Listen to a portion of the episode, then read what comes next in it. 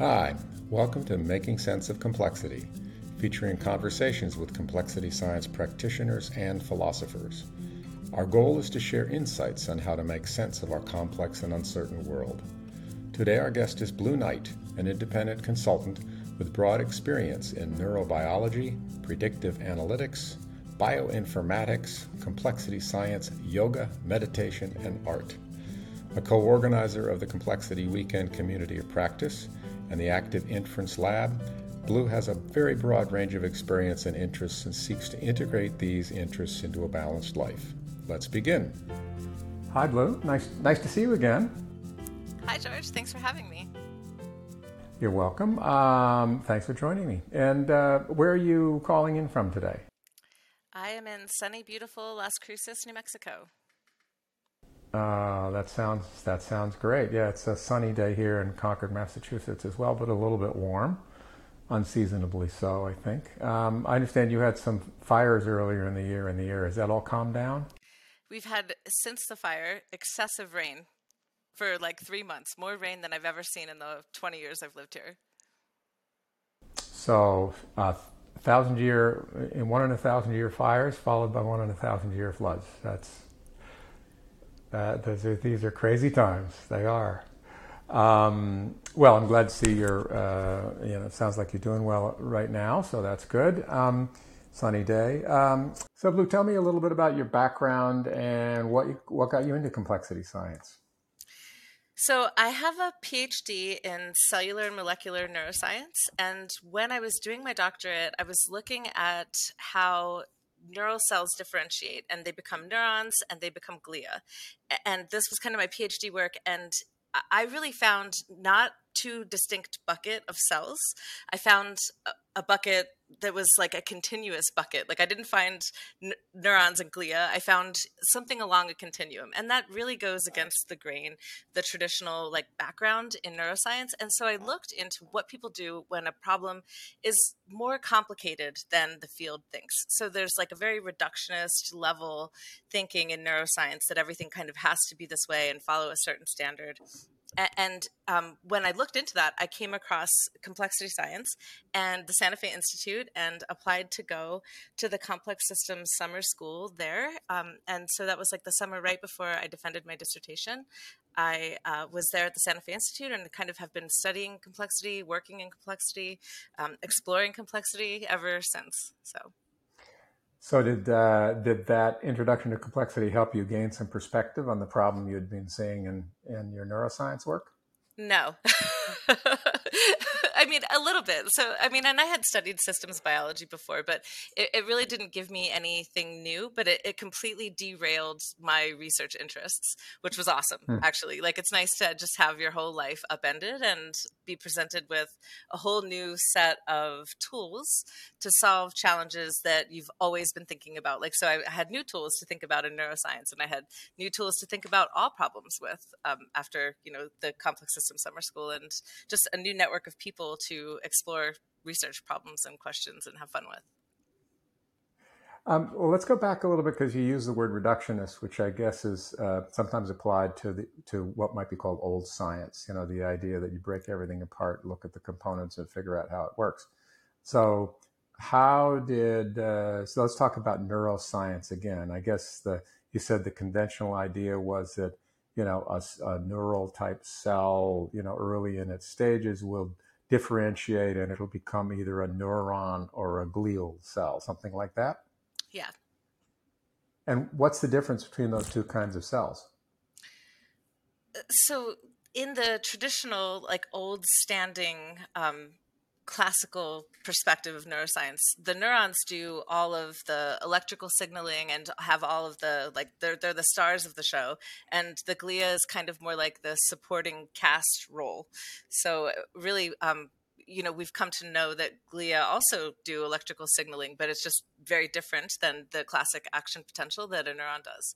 So uh, I mean, there's huge differences. They they play different roles, just like your heart cells and your lung cells. There are differences. They have different functions, but both are necessary for for the brain to survive. So it's not like you can have a glia free uh, existence it, it, or glia free brain. Those don't happen.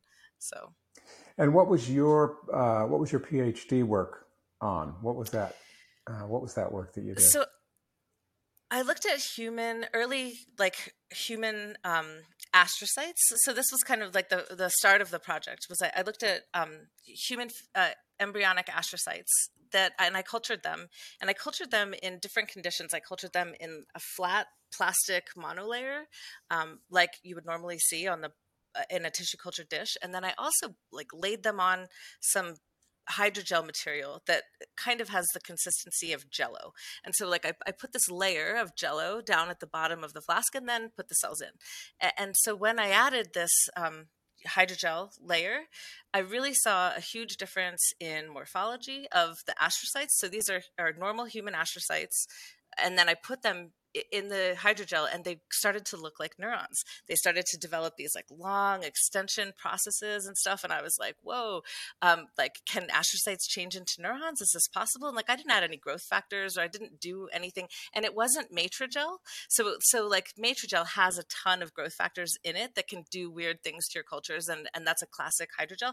But this is just a chemically defined uh, 16 mer self-assembling polypeptide monomer. And, so like I knew exactly what was in my chemically defined um, hydrogel. And so it was it appeared that the stiffness uh, of the surface um, or of, of the culture media are having multiple dimensions to, to cross maybe um, affected the change. And so then I went on to look at gene expression and I did RNA sequencing work. And then I looked at um, not astrocytes, but I looked at like a, a, neural precursor stem cell and I differentiated those in different conditions. And I looked at tubulin expression.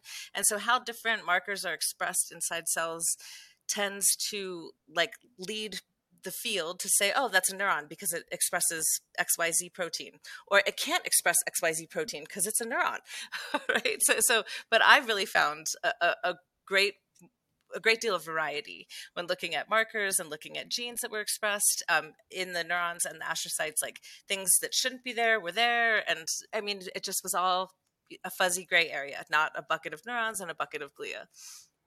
So that process of how a uh, how a stem cell moves into the role that it plays in the brain is a pretty comp sounds like it's more complicated than people want to think it is. Well i don't think that we understand it at all. Like I, I still don't think i mean i think it's so complicated that people know that they have a long way to go generally but um, just even the process of existing not not just becoming, but existing as a cell in the brain, existing as a glial cell or existing as a neural cell. I think that is more complicated than than people or or more complex than than people like to think. Yeah, so I think the uh, people may have heard about how complicated how complex the brain is, and it has something like what 100, 100 billion neurons. Do I have that right? 100 billion yeah. neurons, which is you know more than 10 times more than there are human beings on the face of the earth and they've all got these connections and they're a giant network. And um, so that's pretty complex even just thinking about neurons connecting. But now the way these different pieces of the brain are interacting is also quite complicated. Nobody really understands it.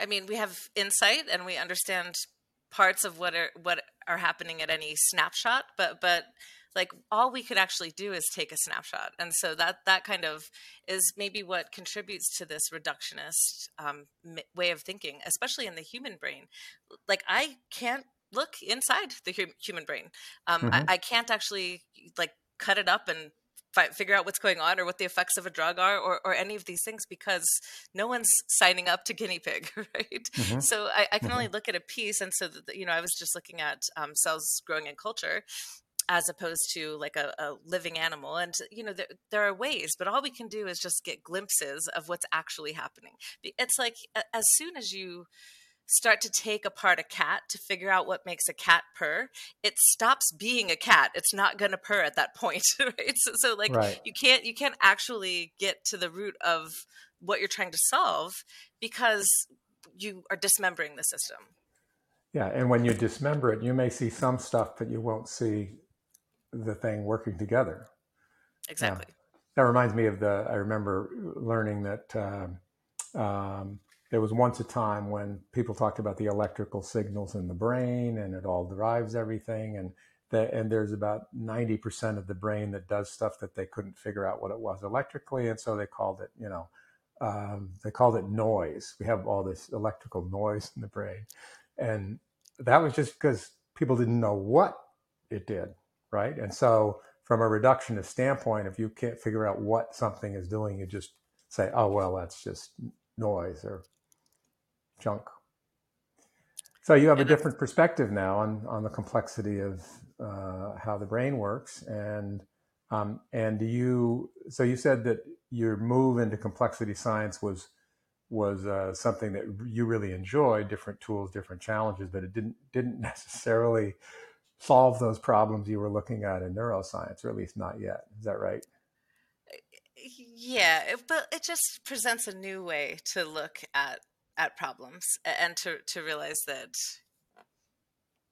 you you might not be seeing the whole thing. It's like the elephant, you know, you're feeling the trunk, you're feeling the leg, you're you're feeling the body, and so all the parts feel different. Uh, that's how we solve problems.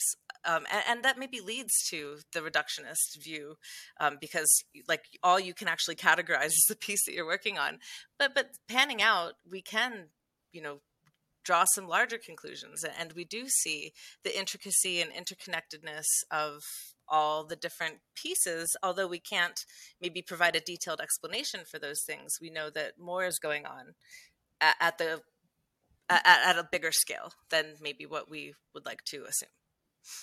So it sounds like the Santa Fe Institute is a very different kind of environment than than the than the traditional academic process, right?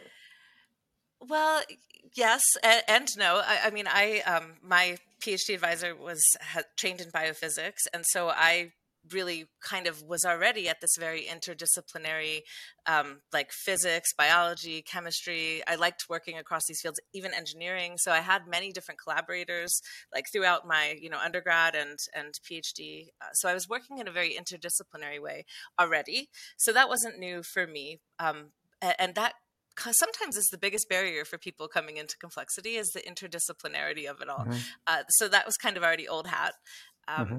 Just the, the, yeah the tools for analysis I think were the were the most fun and maybe most revolutionary for for me like um, multi-layer network analysis and and different things like that so it, it just was you know looking at nonlinear dynamics and yeah those those things.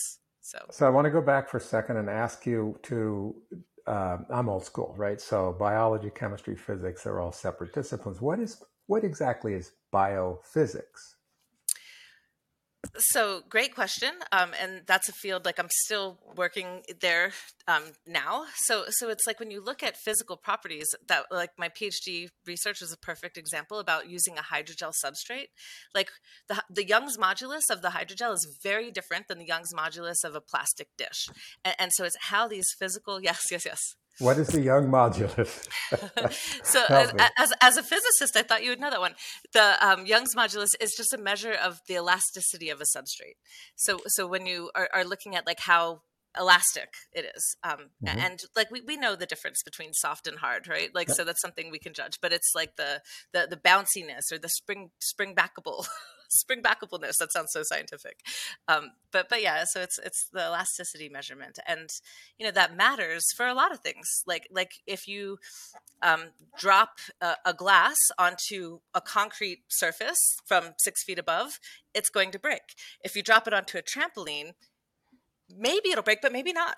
So yeah, so the physical the physical characteristics of the substrate in the case of the hydrogel or whatever is important in terms of determining the behavior of the evolution of those cells.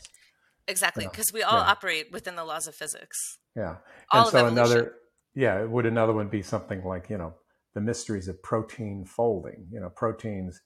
Uh, you know, we didn't used to know how they work, but then we figured out it has something to do with the shape they assume, and certain configurations actually will end up, you know, triggering certain other reactions. And so the physical shape of a protein is an important part of how it functions. Is that an example of a similar similar yeah, idea? So so actually biochemistry i think took that over. So ah, i don't okay. know that okay wrong field. I, I don't know that biophysics i mean it does definitely it has has a role right? Like the the um the protein folding like the the protein conformation definitely plays a role like in whether an enzyme is going to function or not or whether you know a viral protein is going to still be active or not or produce the right um, you know antigen suppressant molecule. So definitely like it is physics but i think like what people assume for like um or, or, they, they characterize as mine like this is part of my field. Like i don't i don't know that biophysics uh, claims that one.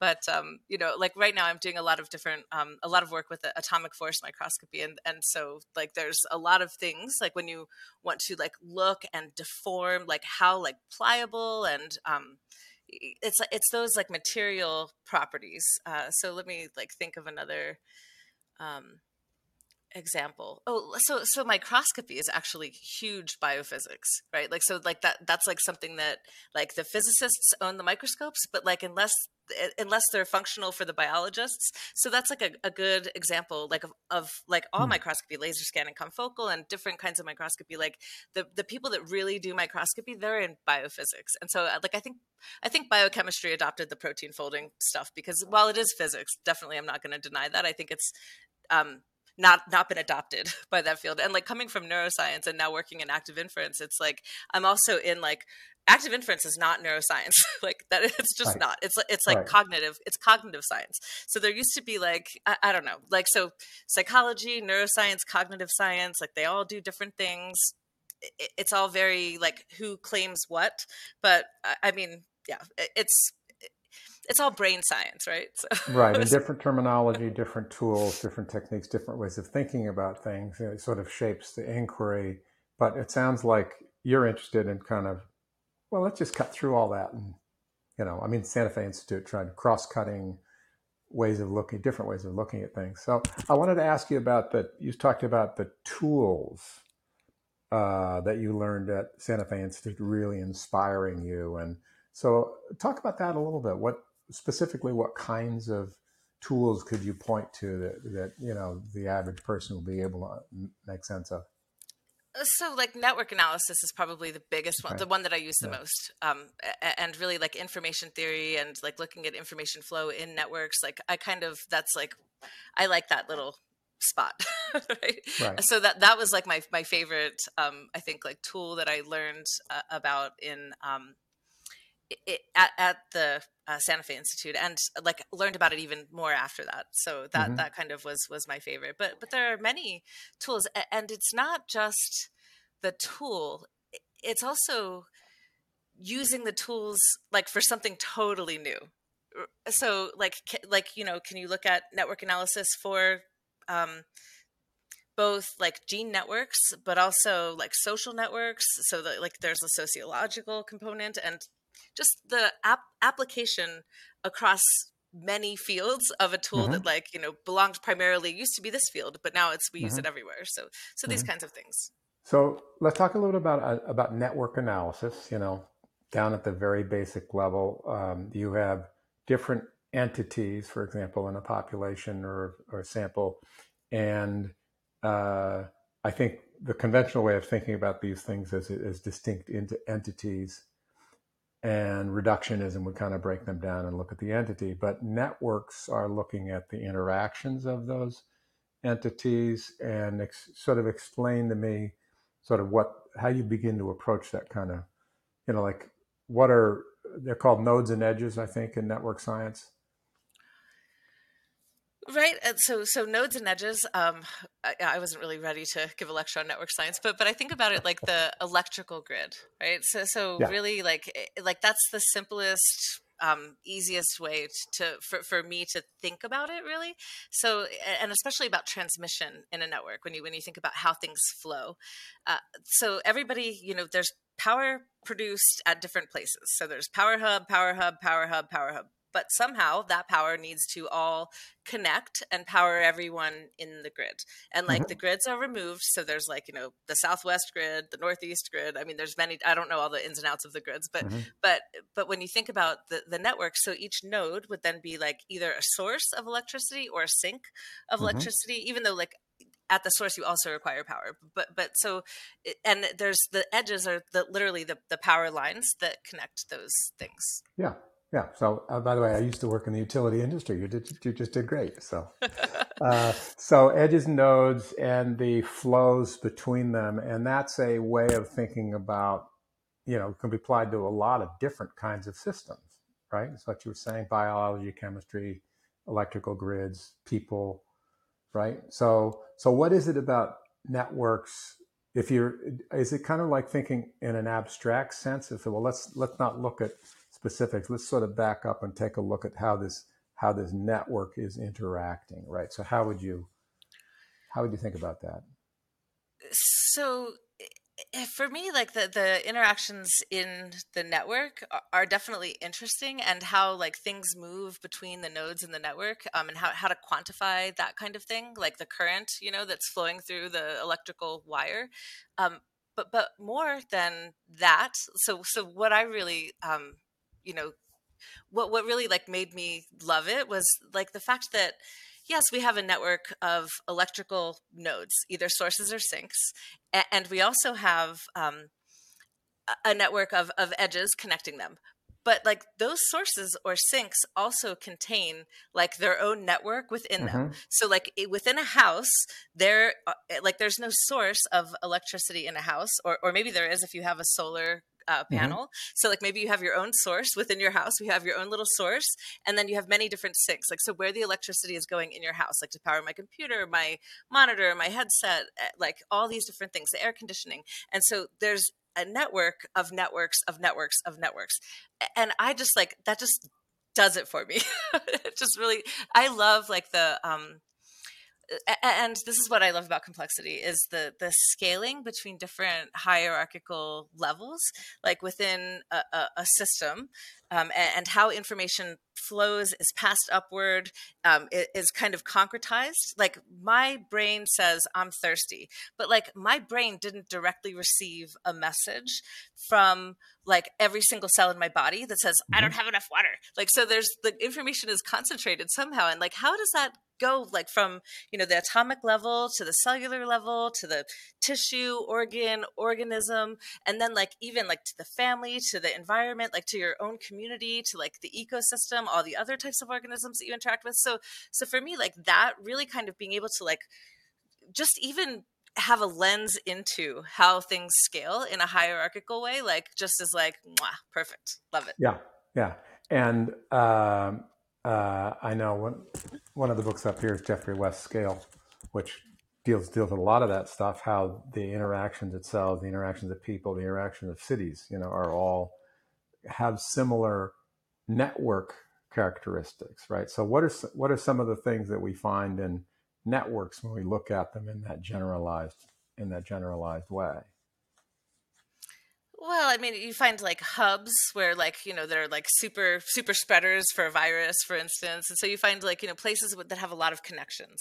Mm-hmm. Um, or also like you find like isolated pockets. And, and so it's just, it's like you can, you can look at different networks. You can do community detection. You can, you know, analyze things in different ways. So, mm-hmm. Mm-hmm. so there there are tools that are used in network analysis then that that can be applied not just to biology but also to social science and um, and you know, one of the one of the phrases that comes up is um, about networks is scale free. What's a what is a scale free designation for uh, a network? So the scale free network is the um, hmm, like I'm trying to think. Like there's the it's a non-regular network right? The scale free designation i think is what like that means as opposed to like something that's very regular. But you see that pattern for example in networks across a variety of different fields. So it's a thinking about networks and things like you know the scaling of that network uh, yeah i'm remembering one now in terms of metabolism right? There's a famous uh, study about metabolism in animals and you know they they get bigger their metabolism has to slow down and they get smaller and the metabolism speeds up you know and there's the heart heartbeat thing and that uh, that scale applies to that calculation and uh, and says that well, there's a relationship between size and metabolism. So that's that's an example of, of a network that has a pattern to it that can then be analyzed and studied and used for, for predictions right? Well, so so it's the scale free network is like the um, it's a highly connected network is is what it is. So like what it's as opposed to like a sparse network where like those are not as amenable to to like mathematical analysis of any form because you can't divide by zero like long story mm-hmm. short. So like where there's no no connection between the different nodes that's a harder network to do any kind of analysis on. So the scale free is not like it's not regular it's not like a regularized it's it's not a fully connect connect is a fully connected network a scale free network? I don't know. Um, I, I, don't i don't know honestly.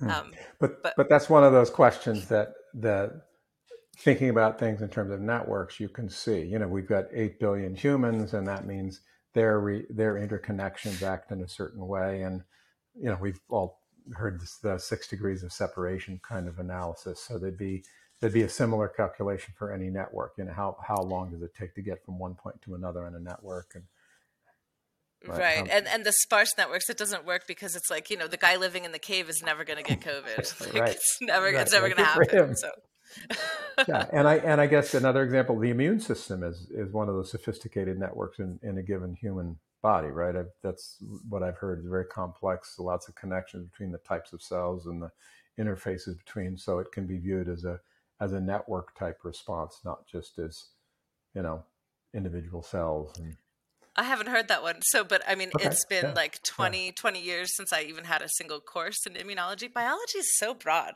Like, I never have taken like uh, any kind of, I've never had a course in evolution, for example. So, like, when you do, like, I, I'm good inside of a cell. I'm comfortable with protein folding, like biochemistry, but like in, in a very broad way, like zooming out, that's kind of more like, um, that's not cell and molecular. It's, it's to like evolution, ecology, which is all fascinating. But but I, I uh, it's been a long time since I studied the immune system. And, yeah, and but that's an, an, example of how different. You know, a network. We just we started talking about networks, and now we're talking about all different types of biology. And network analysis also applies to computers and computer networks, and you know the, I'm the more stars in the sky. yeah, the stars in the sky. So, so it's an example of the the a tool, a way of thinking about things that complexity science has uh, worked on that that gives you a tool that applies to all sorts of different fields. Yeah. And like the extraction of a core of a network, I think is also really fascinating because it gives you like the most um, like prominent nodes in the network, like the the essential nodes for transmission. So like that's like if you knock out you know one of the power supplies in the electrical grid, or knock out even a, a hub where all the wires are routed through. Like if all the wires can't go, then you know it's it's not gonna the what you there's not going to be a path from A to Z if you mm-hmm. knock something out around to M. Yeah. And uh, there are also in networks, in the operation networks, feedback loops, right? So that's another way that using that network model, you can think about things that, you know, the effect goes out, but then the effects will come back through the network. And that feedback loop is part of the old, um, uh, the field, I guess, called cybernetics, which was one of the early fields of complexity science, is the way feedbacks and and uh, feed it, feedback works.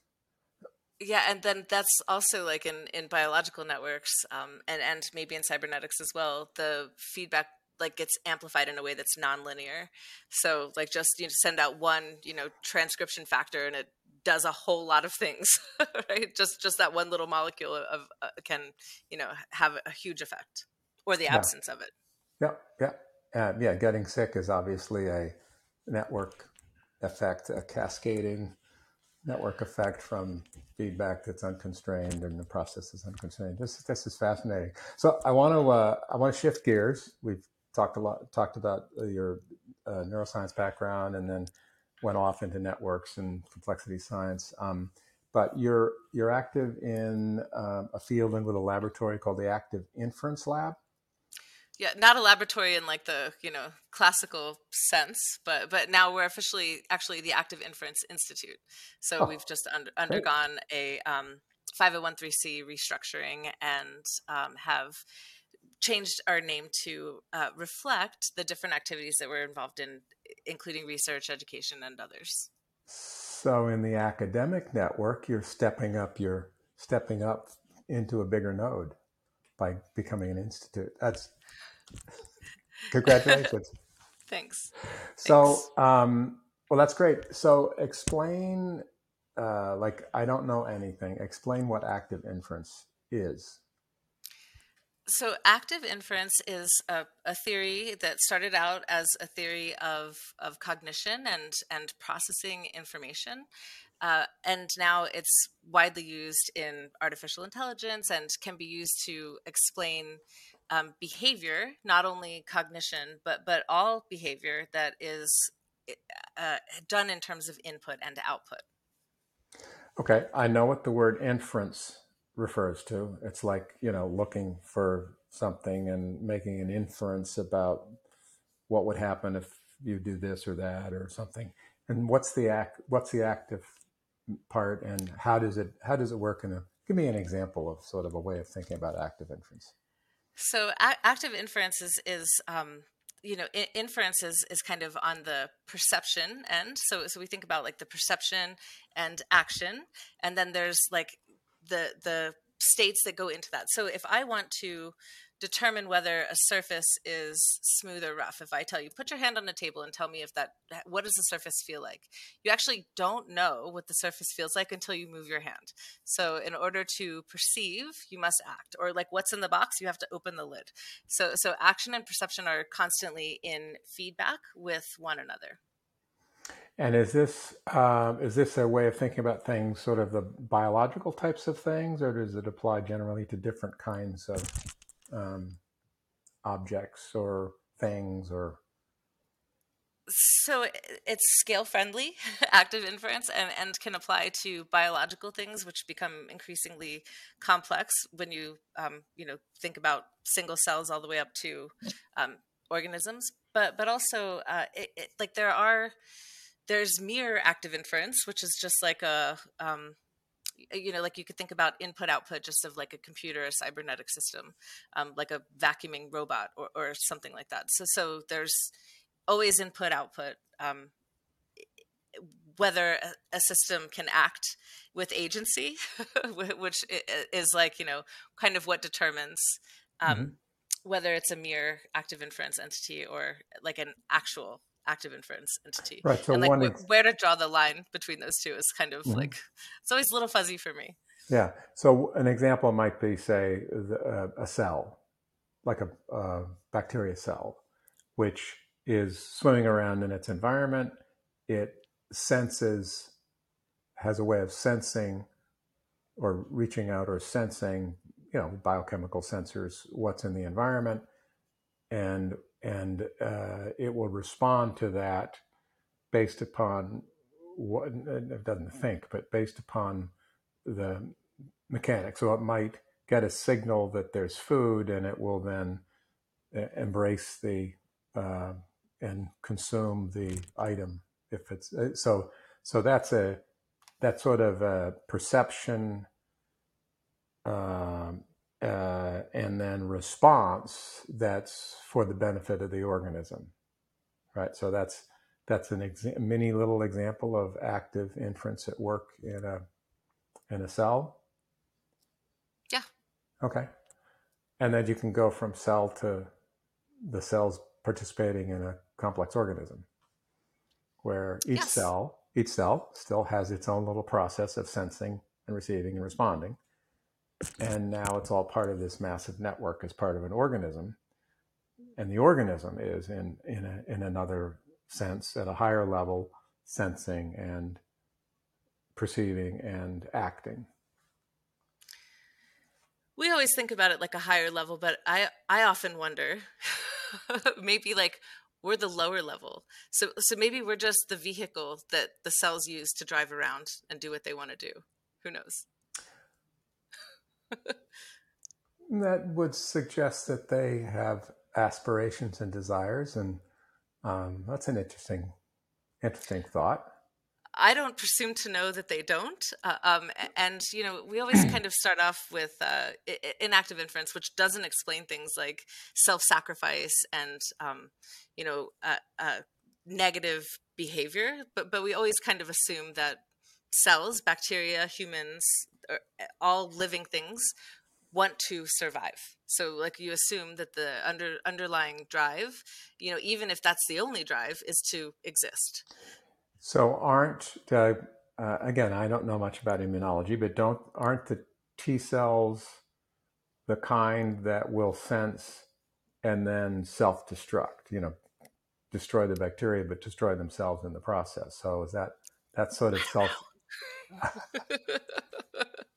I don't know. Yeah, but that that's an example of self-sacrifice. The uh, altruistic behavior, and even you yeah. see it in ants, right? Like, so the ants will, you know, go all go inside, and then the last ant left out will plug the hole so the water can't get in, and it'll die in the rainstorm. So, like, you see that kind of altruistic behavior uh, across the animal kingdom.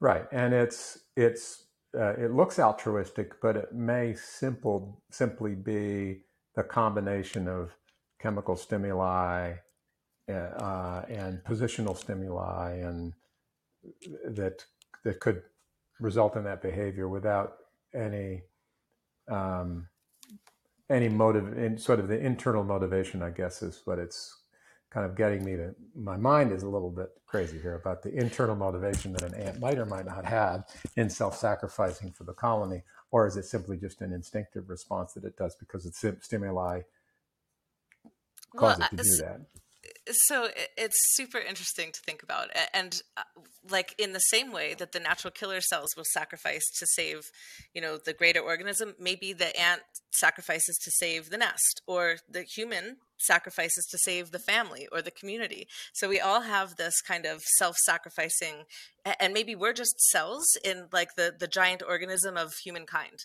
You know maybe we're all just one big living breathing organism and we're all just you know we have to do our part so I, I, don't presume to know these things, but it's fun to think about them. Yeah, that, that's an exciting way to think about it. All uh, kind of built up in this um, from one nested network of in things into another nested network to another nested network. It kind of gives you a picture of how the whole thing hangs together.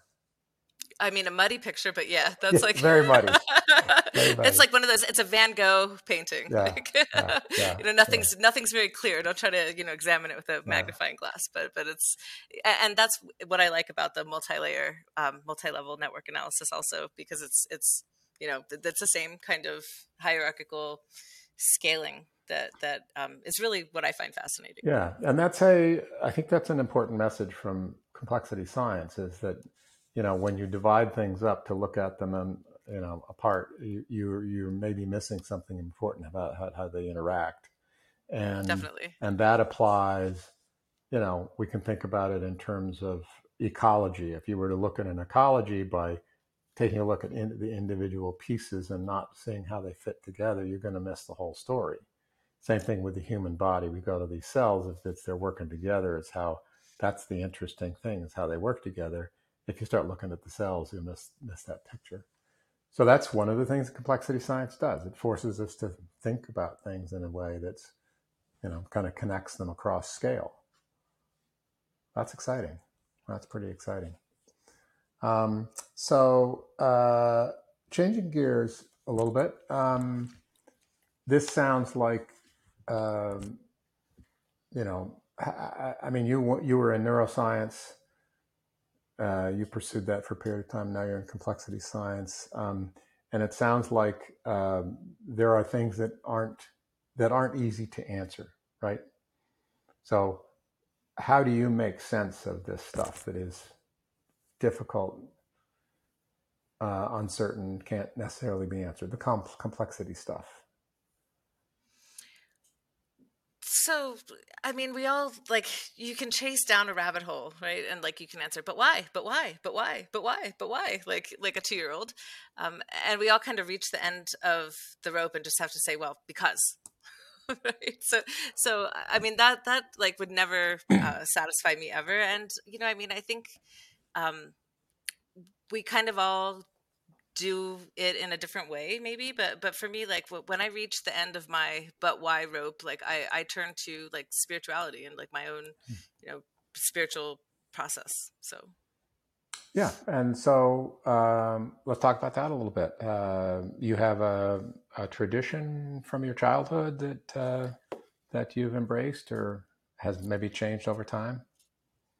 So I, um, for, as a child, was raised like you know going to psychic fairs, and I saw an astrologer like every six months from birth, and had past life readings, and you know went to like psychic fairs and did, did different things like that. So um, that was kind of a, a bizarre like new age uh, upbringing um, but but i became buddhist at 19 um, which is kind of like I guess I can unpack this story for you. I was in art school in Santa Fe, and they took us to um, draw the stupa. So there's a beautiful um, Buddhist stupa in Santa Fe. It's way out of town, so if you're ever there, we were there drawing, and there's a garden, and I was there like you know as a as a class field trip. Um, but uh, I, I, felt just incredibly drawn to the place. So uh, this was many years ago, and I, I just like kept going back. Like I would go to the bookstore and I would go to like teachings and chantings that were like literally in Tibetan. So so like, this is like I just I wanted to go and I wanted to be there, and you know I just started to read and study Buddhism and um, have pursued that for you know twenty some years at this point now. So and. Uh uh, so that experience was give you a sense of place, a feeling like you had a had a place or a sense of peace, and it didn't have any it didn't have anything to do with the chaos around you. It was just that feeling that you got there. Eh, you know, I don't even know that it gave me a sense of peace. I don't think that that's the right way to describe it. I think it gave me like a hunger for more, a desire to go back. So as opposed to like a sensation of equanimity. Like I was very, very drawn to it. Mm-hmm. Um, and, and, then, you know, got just immersed in the, you know, study and practice of Buddhism in many different traditions and formats since mm-hmm. then. So, and what in that tradition, uh, you know, how, how do you, how do you connect up this heavy, you know, sort of cognitive stuff that you do all the time in complexity science and neuroscience, and you know, how do you connect up with you know, with your feeling about, you know, about who you are and how you how you make sense. What, what's your purpose and how you make sense? It's funny because I, I never really realized that like uh, like my pursuit of Buddhism and also like my pursuit of neuroscience and um, you know active inference now like cognition and, and kind of cognitive science and how we we study things. But but really like there's a huge degree of convergence. And and you'll see many um, books out there on Buddhism and neuroscience and the effects of meditation on the brain and um, you know regulations like thought regulation is like possible like neurofeedback. Like there's all this stuff that you see. And and you know it's not I, I guess I always pursued both um, for a deeper understanding of the brain and the mind. But as a scientist, like fundamentally, I'm a scientist. I'm driven by logic. I love to study. I'm hyper curious. So when you're going to investigate a thing, like anything, um, you, you, need to understand that the tools that you're using you're using for measurement and analysis. Like you need to know what are the limits of the spectrophotometer like the limits of absorption and, and what wavelengths does it absorb? And so you need to understand the limits of the instrument that you're using t- to make your analysis. And, and the instrument that I'm using to make every single analysis every single day is my brain. And, and so like I can't until I understand like my brain, my own cognitive processes, like like through whether it's through sitting meditation or through like actually studying the way that the brain works, like like until we understand this, like how can we objectively understand or know anything? And so it's funny that like you know there's I've had this like huge degree of convergence in like my spiritual tradition and my like field of study, which I didn't plan on that, but that's mm-hmm. okay. Like I, am I'm, I'm good with that. It's yeah. So it's is, gelling. It's good.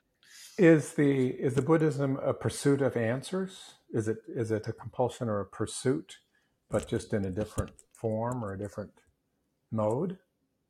Eh, yeah, like definitely. I mean, eh, eh, the Buddhism is is very much the study of the mind, right? right? And study the study internal, and training. The internal mind, not not the not somebody else's mind, right? But your own mind right yeah so so it's it's very much that uh, and also uh, it's a you know very um it, it's not a faith it's not a faith based religion mm-hmm. like so it's it's investigate yourself and figure it out like and where you kind of get some guidance but but mostly you just have to do the work mm-hmm. you have to investigate and see for yourself and what do you think the answer is like so it's it's a lot of it is kind of that that way as opposed to just like believe this because mm-hmm. I say it's so. So it's kind of you know there's no like prescription like you, i mean there's like the the prescription given by buddha which is just like sit with it mm-hmm. right? But but i mean really like you have to um, do the work.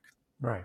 So one of the historical contrasts uh, at least in the west has been between the presumptive scientific discipline and scientific approach to things and then the revealed doctrine that's kind of uh, implicit in many religions including christianity and so this creates this tension that goes on there. Um, and, you know, and I think some practitioners will feel it too. They have this faith and then they have this, this science and, you know, it doesn't necessarily integrate that well. Do you feel like your scientific pursuit and your, and your Buddhist spirituality pursuits are, are integrated or complementary? Definitely. Like, like, so it's like, um, if you ascribe to the scientific method, right? Like Buddhism is like the scientific method for your spiritual life. like I, I, think about it like that. Like I don't see them as um, I don't see a lot of division there. Now there is a lot of division. Like there are a lot of scientific practices that like go against Buddhist principles, like research and killing and torturing animals, for example. For example, so like definitely like there's a lot of um, muddy areas. Like there's a lot of gray space there.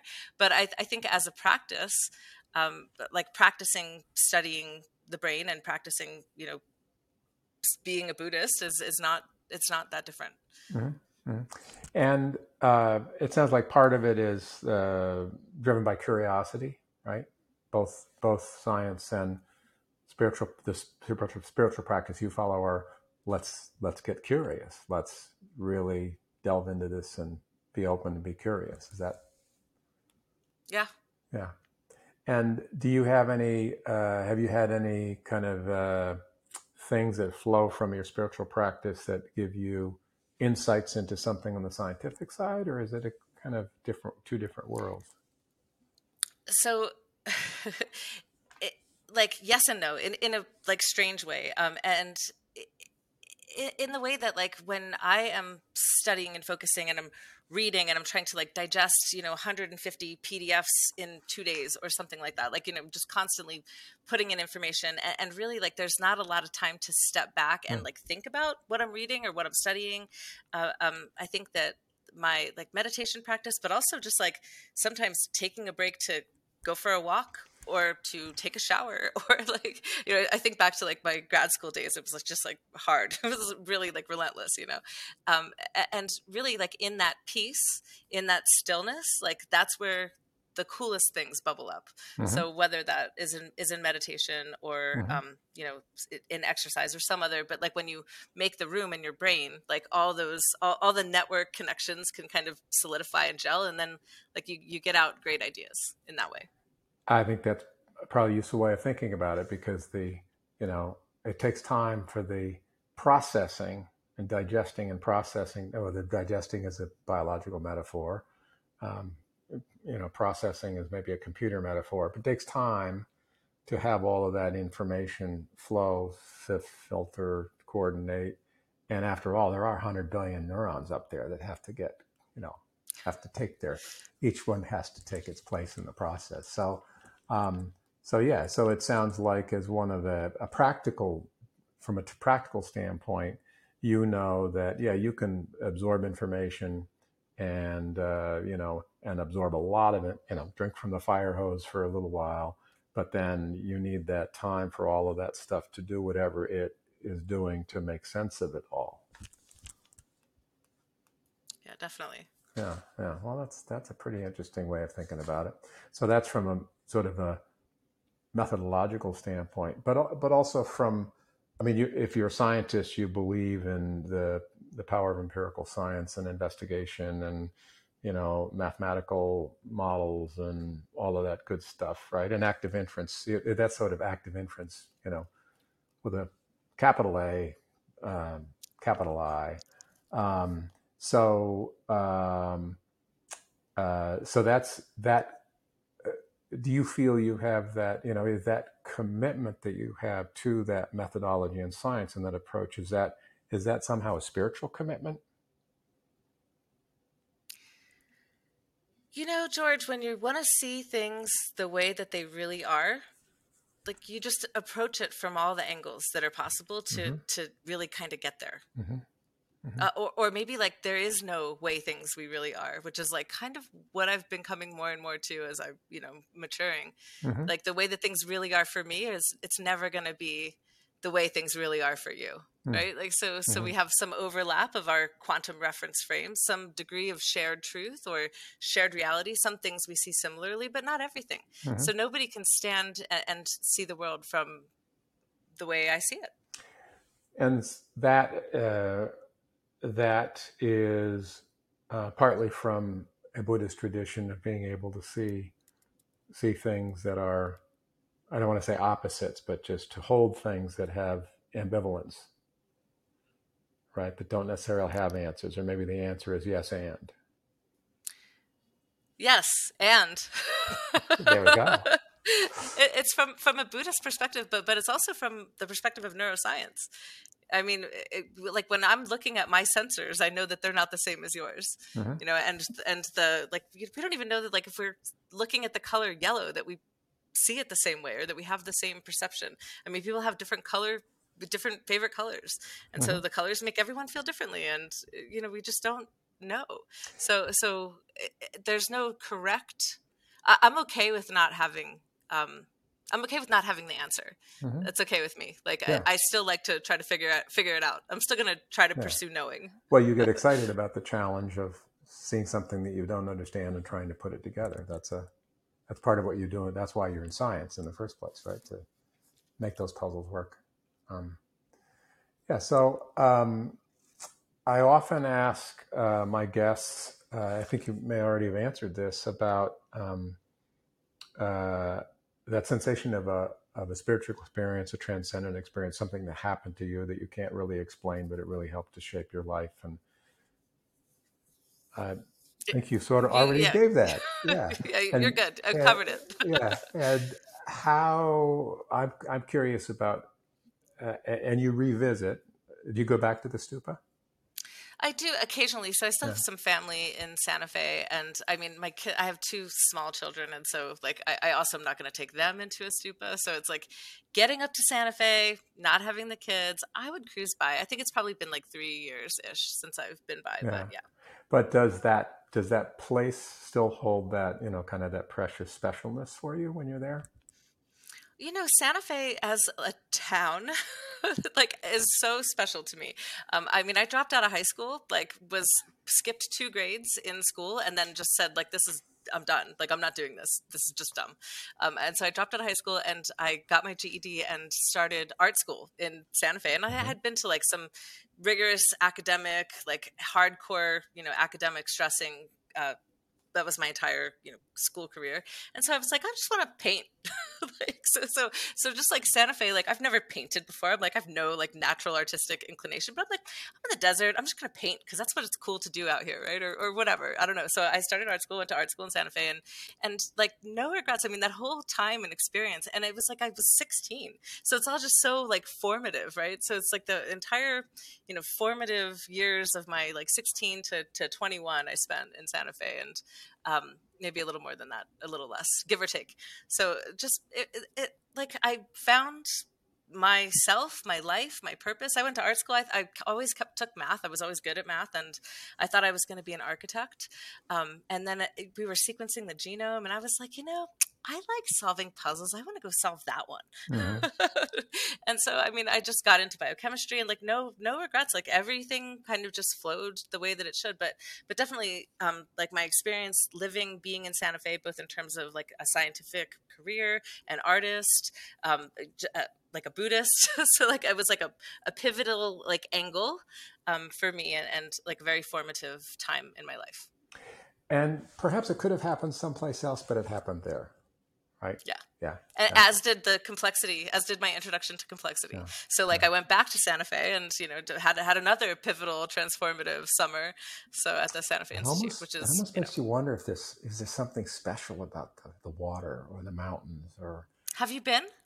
Uh, I visited Santa Fe, but that was long before I knew what the Santa Fe Institute was. So, um, and uh, it just reminds me of the comments I've heard from uh, people familiar with the Celtic tradition about the thin place, right? It's a place where maybe for whatever reason, geological, magnetic, you know, astronomical, whatever, it may be a place that just the the boundaries are are thinner between ways of perceiving. You know, in this case, sort of a spiritual way of perceiving, a scientific way of perceiving. The boundaries get a little thinner, and it enables people. And you know, people talk about uh, what uh, hallucinogenics do for some people in terms of thinning the thinning the boundaries and giving a sense of connection. But um, yeah, no, I'm definitely going to go back. I haven't had the opportunity um, in a while, but I'm going back virtually with talking with you and some others on the on the podcast and getting getting great inspiration and joy out of it. Awesome. Yeah. Good. So, Bleu, thank you very much. This has been delightful. I really appreciate it. And uh, uh, we will sign off and talk to you again sometime. Thanks, George. Take care. Thanks for joining us on this episode of Making Sense of Complexity. We will be taking a short break, but will resume recordings in September. In the meantime, please explore the websites of our collaborators, Complexity Weekend, Planksip, and Talk of Today, and join the conversation on our social media outlets or on spiralinquiry.org. Stay well and have a great week.